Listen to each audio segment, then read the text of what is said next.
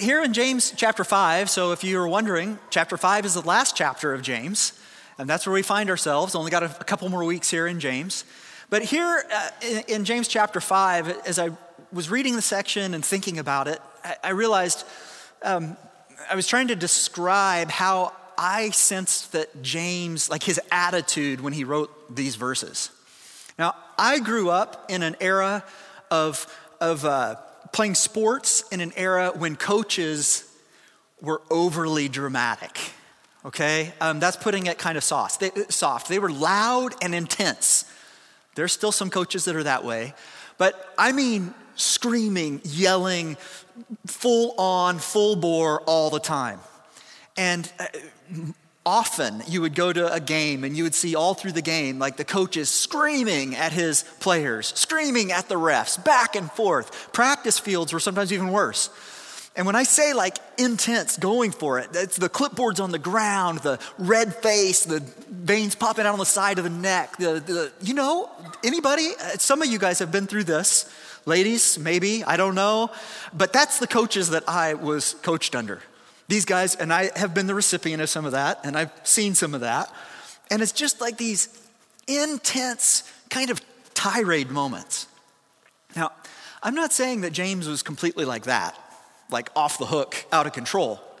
But there's a few passages in James, and we've already looked at some of those, where you read it, and if you're just, you know, sitting with your Bible in the morning with a cup of coffee and reading through this passage, it's like what I, I, don't feel the same intensity maybe that you're going to actually that you need to see to really understand these passages. I mean think about some of what we have seen in the book of james. Back in chapter 4 remember where he says he says cleanse your hands you sinners. Purify your hearts you double-minded. Be wretched and mourn and weep. How can you say that? Like be be wretched mourn weep Cleanse your hands, you sinners. Like, right? There's something to this. Or, or also in chapter four, how about the you adulterous people? You can't really say that in a nice way. You can't really be calm. Do you not know that friendship with the world is enmity with God? And this section today that we're going to look at, aren't you glad you're already already prepping yourself? You're like, oh, great. I'm glad I came to church today. I just wanted to be encouraged and strengthened, and you're going to yell at me. No, I won't yell. I'm not a very good yeller anyway, so I wouldn't have made a great coach. But the section that we're going to look at here today is one of the, the it's really the last heavy rebuke that James gives in this letter. And it serves as an important word for us to check ourselves with. Because this is the purpose of that coach screaming and yelling. Sometimes it's frustration, sometimes it's I'm trying to get through to this player. Uh, but a lot of times it, it comes down to the, to the thing where it's like, this is important. You have to do it this way because if you don't do it this way, then that doesn't work and this doesn't work and that doesn't work and our strategy is ruined. Right? So there's usually a purpose behind the screaming, behind the yelling, behind the intensity. And James, he recognizes when he has to hit us with these hard things, it's because he needs us to understand the, the, the, the gravity, the weight of what's going on. And we know that we can learn from our teammates. Uh, the, the rebukes that they receive that we're standing and watching, we know, oh, I shouldn't do that if I don't want to get yelled at. And, and we don't have to make the same mistakes. So that's where I wanted to set you up here to realize this is what these, this passage here today is going to feel like. So let's read it together. James chapter 5. We're going to look at verses 1 through 6. Here's what he says Come now, you rich, weep and howl for the miseries that are coming upon you. How do you say that nice, right? Your riches have rotted and your garments are moth eaten. Your gold and silver have corroded, and their corrosion will be evidence against you and will eat your flesh like fire. You have laid up treasure in the last days. Behold, the wages of the laborers who mowed your fields, which you kept back by fraud, are crying out against you. And the cries of the harvesters have reached the ears of the Lord of hosts. You have lived on the earth in luxury and in self indulgence. You have fattened your hearts in a day of slaughter. You have condemned and murdered the righteous person, and he does not resist you. Okay? Pretty heavy section here. Pretty heavy section. Now, if you were here with us last week, this really picks up on the same theme, the same kind of train of thought that James had uh, here in this little section. Because last week we talked about the plans of God and the profits of God. And I told you last week that our profits and our plans don't always line up with God's profits and God's plans. He has a different way of doing things, a different way of seeing things. And that, that's what we, we learned. We learned that we can get off track when we make our plans apart from God. And if we pursue those plans and those profits that are ours apart from Him, we can end up in a very bad place in our lives.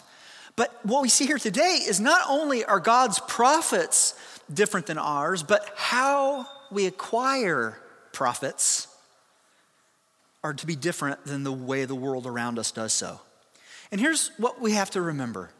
And we talked, uh, again, we talked about this a little bit last week, but we have to remember the Bible teaches us that our relationship with God is to be our first priority in life. It really is. The Bible teaches us that, hey, if you want to follow God, He has to truly be at the top of everything. He can't be second. He can't just kind of you give a nod to God and say, yeah, God, family, country. No, what he says is if you really want to follow me, it's got to be there. And what do you see throughout the Bible? You see a constant battle of human beings taking God off the throne and putting something else up there. You go through the Old Testament, and time and time again, they, they, they build these idols the high places of worship, and then they tear them down. And then they build them back up again, and they tear them down again. It's the, the battle that's always going on. But what we're taught, we have to have uh, that first priority has to be our relationship with God. And, and like I also said last week, we have chosen this relationship with God. We have chosen that servant and master relationship. We have chosen to submit ourselves to Him as Lord and Master. And that relationship then impacts everything else, including what we talked about here in this passage, including our money and how we use it.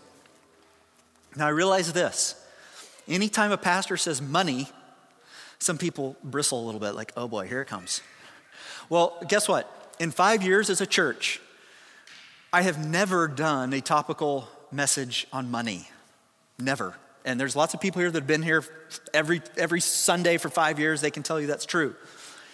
We talked about different topical things. We've talked about alcohol, we've talked about sexuality, prayer, parenting, baptism, lots of other topics, but never specifically finances. Now, you might say, oh, that's kind of cool. Yeah, but at the same time, that's not something I should be bragging about. Because if you've read the Bible, what you find is God has a lot to say about finances. And there's a lot about money that we can learn from the Bible. So I actually kind of say that to my shame because I realize, ah, this is an area that maybe I have, have neglected and, and I need to, to deal with. God gave very clear instructions to his people regarding money in the Old Testament. Jesus had a lot to say about money. There are examples of, of incorrect and correct ways of using money in the early church in the New Testament. And it's not a topic that we should neglect. Now, I don't think that I've for, for, in my defense, this is a side note, but in my defense, I don't think I've purposefully avoided it. It's just we haven't come across it in a way that, that we needed to deal with it. And honestly, in the very beginning, our church was founded with um, several mature Christian people who understood giving financially, and they've supported this church financially from day one. And thank you. You know who you are in that. And so, you know, it, it may have felt like early on that it was preaching to the choir. But as we all know, sometimes the choir needs to be reminded of what the Bible teaches. Um, and, and all that, that side note there to say, this summer, I'm thinking about doing a series on key spiritual practices. And in that series, I, I want to include financial giving in that. And at that point, we're going to do a full deep dive into what does the Bible actually say about, about money and tithes and offerings and all that. But for today, we want to focus on the passage in front of us, which is specifically about the danger of accumulating wealth at all costs. Okay, that's what James is addressing. So we're going to talk about money today, but that's the part that we need to talk about. Uh, we're not going to use this as a jumping off point to talk about everything uh, about all finances. This is about the danger of accumulating wealth at all costs. And I've entitled the message, Treacherous Treasures, because pastors like alliteration. Now, the problem that James addresses, and this is the first thing that I want you to see as you start studying this the problem that he addresses is not the fact that the people were rich. Sometimes people look at this, and the first thing they say is, It says, Come now, you rich you know, howl and weep for the miseries coming upon you. You're like, whoa, whoa, this is like, uh, he's, he's anti rich. Nobody can be rich. That's not what he's talking about. He doesn't tell them to weep and howl because they're rich. The miseries that are coming upon them are coming because of the sinful ways that they have acquired and hoarded their wealth. That's what he's addressing here.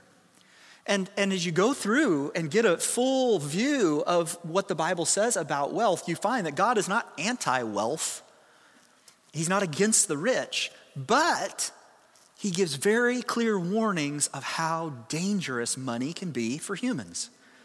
And Jesus himself knew our tendencies and he warned us of this danger. In Luke 12, 15, it says this And he said to them, Take care and be on your guard against all covetousness. For one's life does not consist in the abundance of his possessions.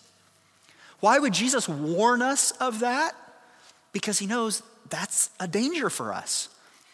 And he tells us it's not about how much you can acquire.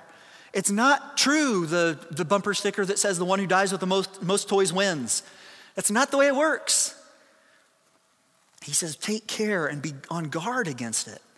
Because what we find as you live life very long is that money has a way of consuming us. And those that James describes here had crossed several lines and were guilty of sin. What's the sin that we see here? Well, in verse 4, it says that they, they fraudulently kept back wages. Well, what does that mean? Um, you know, this was a, an agrarian society, a lot of farms and farmers and fields. And so, for a typical laborer, a, a, day wage worker, they would show up at a field. The master of the field, who owned the field, would say, Here's the jobs that I've got to do today. This is where I want to send you. This is what I want you to do. Here's the price for working for the day. They'd go out, they'd do the work, they'd come back at the end of the day and get paid that day. All right? So when he says they're fraudulently keeping back wages, what's happening? Well, probably what was happening is some of these guys were saying, oh, well, you didn't do quite the way I wanted it to. So I know I told you I'd give you this much, but actually I'm just going to give you this much. I'm going to keep back a little for myself. I didn't like your attitude. I didn't like the way you were dressed. You know, I saw that you left something back there. Whatever. And of course, in this society, it was vast difference between the rich and the poor. It's not like there was regulation where you, you know, call the labor union and say, this guy's cheating us. No, sadly, the poor just got squashed. And so there was nothing that they could do about it. They just have to say, oh, well, all right, I've got to do what I've got to do. That day's over. It's just my word against their word. Okay, so they were doing that. In verse 5, he says that they were self indulgent. What's that mean? Well, they're chasing after excess while others were suffering a lack for their basic needs. So he said, This is sinful. You've got this idea that you can just waste and live luxuriously and just pile it on while somebody right over here doesn't even have their basic, their basic needs met. I mean, with these laborers, you have to understand, guys, there weren't banks and savings accounts or any of the, you know, nest egg for a rainy day kind of funds with these people. The way it worked, it was literally hand to mouth. When I work today, then I get money to feed my family tonight. And if I don't get what I need for today, we don't eat tonight. That's, what's, that's the, the sort of, of industry that was happening there. And in verse 6, it says, and they condemned and murdered others. Now, probably not literally, because that was illegal in this time, uh, even then. Uh, that's not what he's describing, but what he's saying is, from a financial standpoint, you're killing these people. You're holding back these wages and they can't even feed their family. Their livelihood is at stake here. And this is what you're doing, okay? And like all sins, these sins have consequences. And James describes a few of the consequences. In verse 1, he says, Miseries are coming for you. In verse 3, he says, Your flesh will be eaten by fire. Ooh, that doesn't sound good. Verse 5, your fattened hearts will be slaughtered. So instead of these treasures that they were piling up and holding, instead of them uh, being a symbol of their success, because that's what we do, they would be evidence of their guilt before God. And James says this is not the way it is supposed to be. Now, we need to pause here for a minute and remember that James is writing to Christians.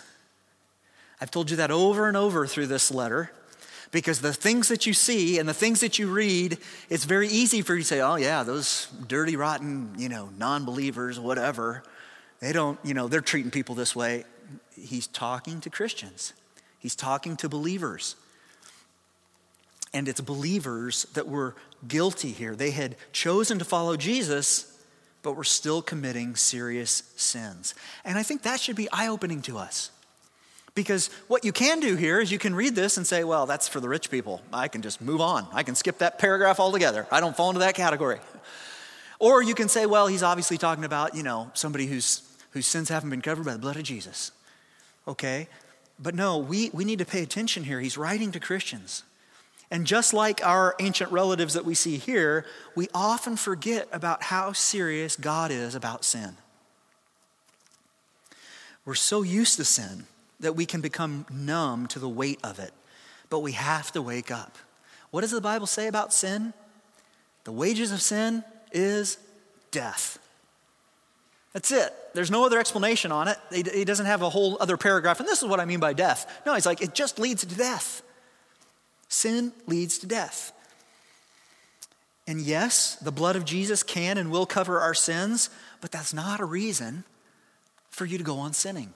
Listen to the way Paul describes it in Romans chapter 6, verses 16 to 18. He says, Do you not know that if you present yourselves to anyone as obedient slaves, you are slaves of the one whom you obey?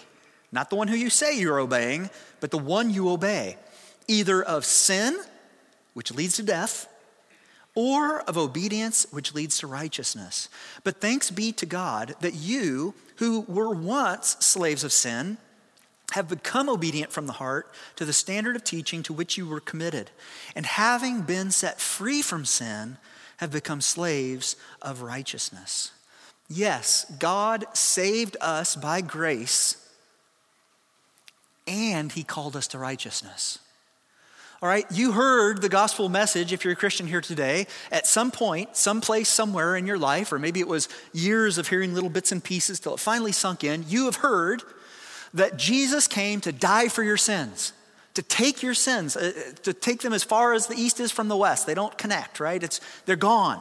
They're gone forever. And He did it by His grace, freely gave us that freedom from our sins. That is true, 100% true.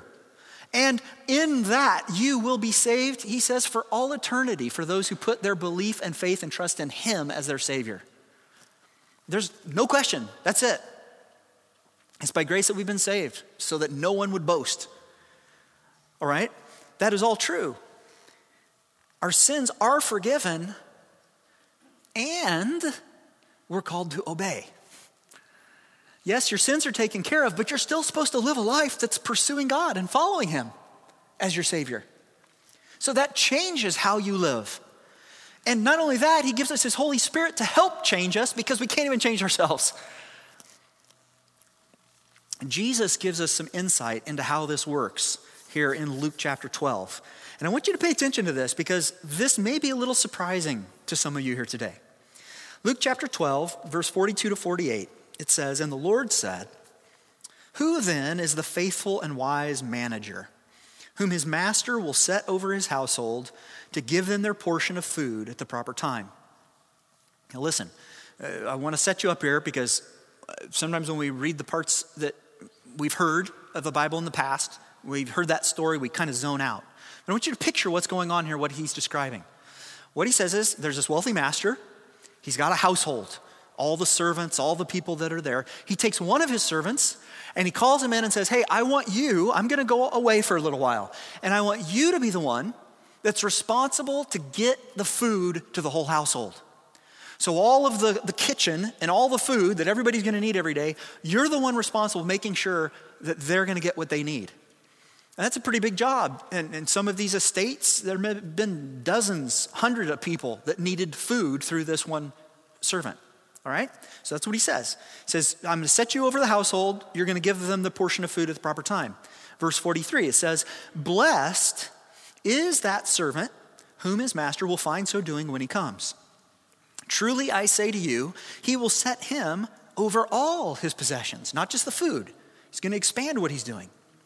But if that servant says to himself, hmm, my master is delayed in coming, and begins to beat the male and female servants and to eat and drink and get drunk, the master of that servant will come on a day when he does not expect him, and at an hour he does not know, and will cut him in pieces and put him with the unfaithful. And that servant who knew his master's will but did not get ready or act according to his will will receive a severe beating. But the one who did not know and did what deserved a beating will receive a light beating. Everyone to whom much was given, of him much will be required. And from him to whom they entrusted much, they will demand the more. Now, this is interesting. This is one of those, those passages of scripture that kind of bothered me for a long time. Because it's one of those passages, here's what you have to remember. We're talking about the master of the house. Okay, that's God. That's easy. I can figure that one out. And then we're talking about his servant, a member of his household. And you're like, okay, that's a Christian, right? Mm, I think so. It's a Christian. You're part of the household of God. You've been given a job to do. Okay, I'm supposed to do this job. But then another one of those servants, who's also a member of the household, doesn't do the job and starts living wild in excess. Instead of passing out the food to everybody like he should, he's hoarding it for his, his own. He's getting drunk on the, the wine supposed to be passed out to the whole tribe, all this kind of stuff. He's taking advantage of what he's been given. And what happens to that servant? Well, he's, he's part of the household, he's a Christian, so all of his sins are forgiven. Yes, but what's he still say? He still says that when the master comes, and he's going to come at a time that you don't know, when the master comes, if he finds that this person has not done what they should have done, it says he's going to cut him in pieces. I, I don't literally mean he's going to chop his head off or anything, but he's going to rip him. he's going to tear him apart. Like, what were you doing? I gave you a job to do. What are you thinking? And it says he's going to get a severe beating. But look what it goes on and says it's, eh, he's gonna, the one who's gonna do that, he's, it doesn't say he's, gonna, he's going to go to hell. It doesn't say that he's gonna be kicked out of the house, but he is gonna be put over with the other unfaithful servants. All right? We are servants of our master. He's called us to be faithful to his commands, yet we still have the freedom to choose whether or not we're gonna obey him. That's how Christians sin. If you ever wondered, you're like, wait a minute, maybe I'm not a Christian because I prayed the prayer, I did the thing, and I, I, guess I'm not sinning anymore. And then you sin, you're like, oh no, did I pray the wrong prayer? Did I not do what I was supposed to? I thought I was a Christian. I thought I wouldn't sin anymore. No, you're a Christian, you just chose not to obey. And you're doing something that's not what you're supposed to do. And just like the servant who disobeyed in Jesus' story, those who reject their master's directives will receive a punishment for that. I know this is getting scary here, but listen. Jesus describes it as a severe beating. The death of Jesus on the cross shields Christians from eternal punishment in hell. Okay? It does that. We're going to celebrate that in communion today. But listen close, guys. Our actions will still be accounted for. Our actions will still be accounted for. Don't believe me, believe the Bible. Look what it says in 1 Corinthians 3 10 to 15. According to the grace of God given to me, like a skilled master builder, I laid a foundation. That's Jesus, as we're going to see. And someone else is building upon it. Let each one take care how he builds upon it. For no one can lay a foundation other than that which is laid, which is Jesus Christ. Nobody else can go to the cross. Nobody else can take away the sins of the world. Jesus and Jesus alone. All right? Now, verse 12. If anyone builds on that foundation, with gold, silver, precious stones, wood, hay, straw. Each one's work will become manifest, for the day, that's Judgment Day, will disclose it, because it will be revealed by fire. And the fire will test what sort of work each one has done. And listen, if the work that anyone has built on the foundation survives, he will receive a reward. If anyone's work is burned up, he will suffer loss, though he himself will be saved, but only as through fire. Do you see what it's describing here?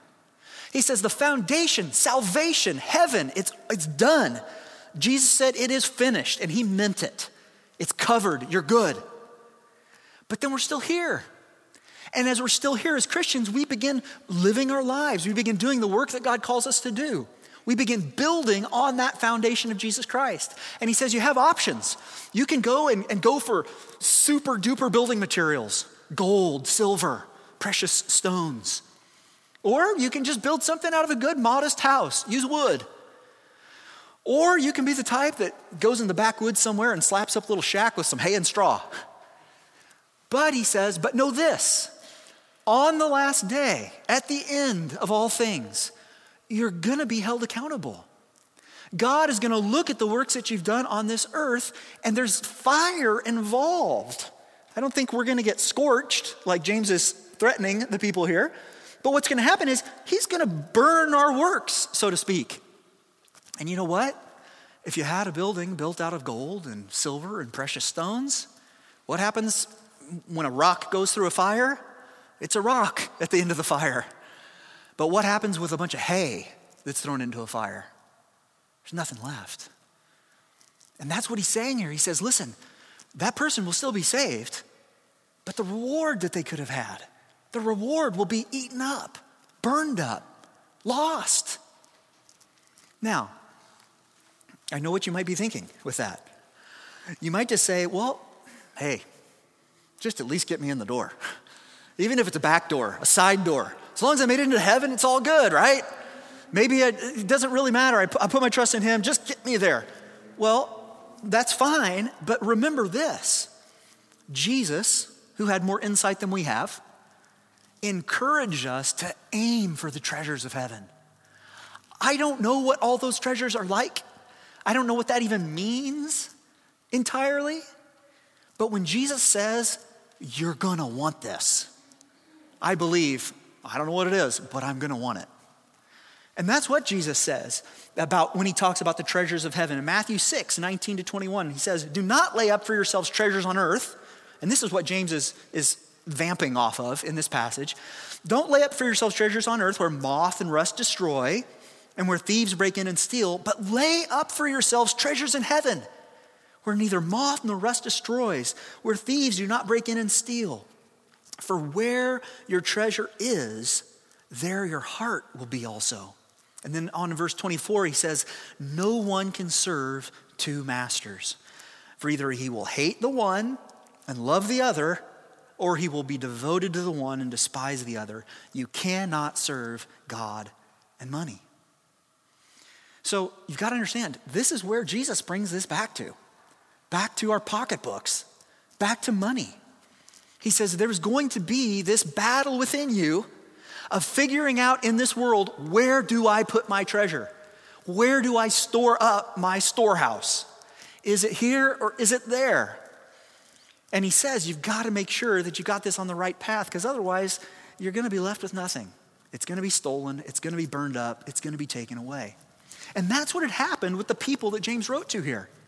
They had stashed away profits for themselves by taking advantage of those that they had power over. And the Bible condemns actions against the poor. In fact, it calls for generosity to them. I'm going to blast through five verses here for you, um, four of them from Proverbs, one from Deuteronomy. Deuteronomy 15:11 says, "For there will never cease to be poor in the land." All right, it's just the way it is. No matter what we hope for, there's always going to be poor in the land. Therefore, I command you, you shall open wide your hand to your brother, to the needy, and to the poor in your land. Proverbs 14:31 Whoever oppresses a poor man insults his maker, but he who is generous to the needy honors him. Proverbs 19:17 Whoever is generous to the poor lends to the Lord, and he will repay him for his deed. 22:16 Whoever oppresses the poor to increase his own wealth, which is exactly what those people are doing, or gives to the rich will only come to poverty. It may not be poverty in this life, but it's going to be poverty somewhere. Proverbs 28 27. Whoever gives to the poor will not want, but he who hides his eyes, look away, will get many a curse. Now, like I said before, I, I understand when we read a passage like this, we say, but yeah, but, but I'm, I'm not rich. That's got to be for the people at the top of the top of the top of the heap, right? I don't pay anybody, I don't have employees, and so I can't be shorting them. That, that's not me. And, and that may all be relative. We won't get into that right now. But the lesson that we have to pay attention to here is that what we treasure becomes an issue of our heart. And money can be an idol if we have a ton of it or if we have none of it, and everywhere in between. Money can be an idol when you don't have any at all. Money can be an idol if you've got a ton. Money can't sin it has no soul. But those with souls often attach themselves to it. And that attachment is sin. Why? Because what did, what did God say way back in the Ten Commandments? You shall have no other gods before me. And when you take the idol of riches and wealth and acquiring this thing and put it on top, it's an idol.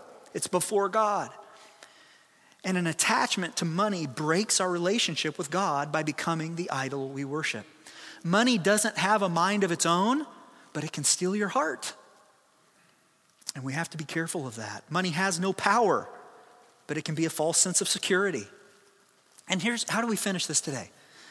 Remember, guys, when the Bible beats you up a little bit, like Coach James did here today, remember that it is actually for our own good. The reason he raises his voice in this case is because he's sounding an alarm. And he wants to do that for us here today. How should you process this? How should you think about this? You've got to take inventory of your own heart. You've got to say, where really is my heart? What is really at the top of my heart? Is God really um, at, the, at the peak there? Or do I have this idol that is, is in, in a place that it doesn't belong? Jesus came to bring us freedom and abundant life. He came to set captives free from the chains of idolatry and addiction. We are no longer slaves. But here's what you've got to recognize idols are going to continue to knock on the doors of your hearts for the rest of your lives. It's just the way they work. Don't let money in this life steal your rewards in eternity. Now, as we've gone through this entire letter of James, a verse at a time, I've told you all along, it's a book on practical faith. And so I try to give you some practical things that James pulls out um, for us. So, how do we safeguard ourselves from falling into the same trap that these believers that James addressed fell into? So, I'm just going to give you four simple ones. These are obviously not um, the only ways to do this, but here's just a way that I think I uh, thought about this as I processed through it. Number one, make sure that you're not acquiring wealth in a fraudulent way.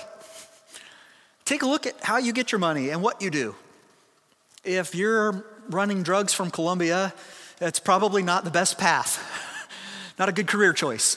May pay well, but it's probably doing some damage on the way. All right? So make sure that you're not acquiring wealth in a fraudulent way.